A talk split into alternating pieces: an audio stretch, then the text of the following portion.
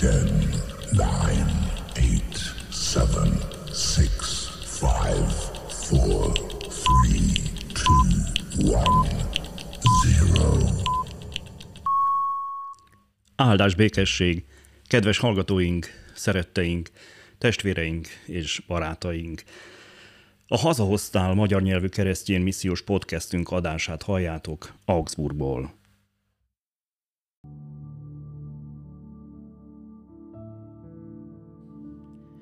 János evangéliuma, 5. fejezet. Elsőtől a 15. versekig.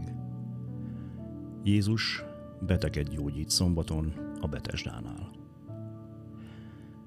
Ezek után ünnepük volt a zsidóknak, és felment Jézus Jeruzsálembe. Jeruzsálemben a lyukapunál van egy medence, amelyet Héberül Betesdának neveznek.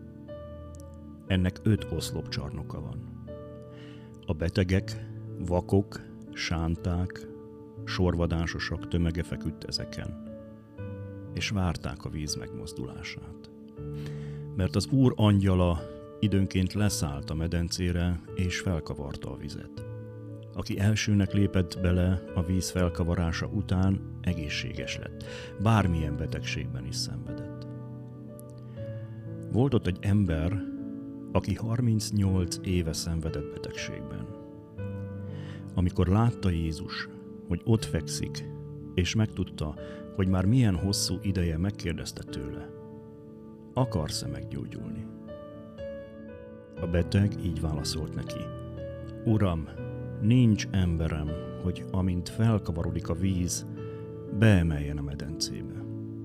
Amíg én odaérek, más lép be előttem. Jézus ezt mondta neki. Kelj fel, vedd az ágyadat, és járj.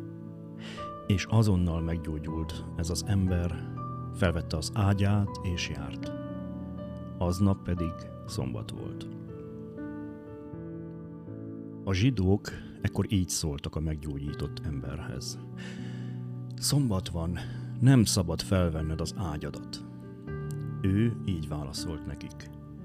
Aki meggyógyított, azt mondta nekem, vedd az ágyadat, és járj. Megkérdezték tőle, ki az az ember, aki azt mondta neked, hogy vedd fel, és járj. De a meggyógyított ember nem tudta, hogy ki az, mert Jézus félrehúzódott az ott tartózkodó sokaság miatt. Ezek után találkozott vele Jézus a templomban, és ezt mondta neki. Íme, meggyógyultál. Többé ne védkezz, hogy valami rosszabb ne történjék veled. Elment ez az ember, és megmondta a zsidóknak, hogy Jézus az, aki meggyógyította.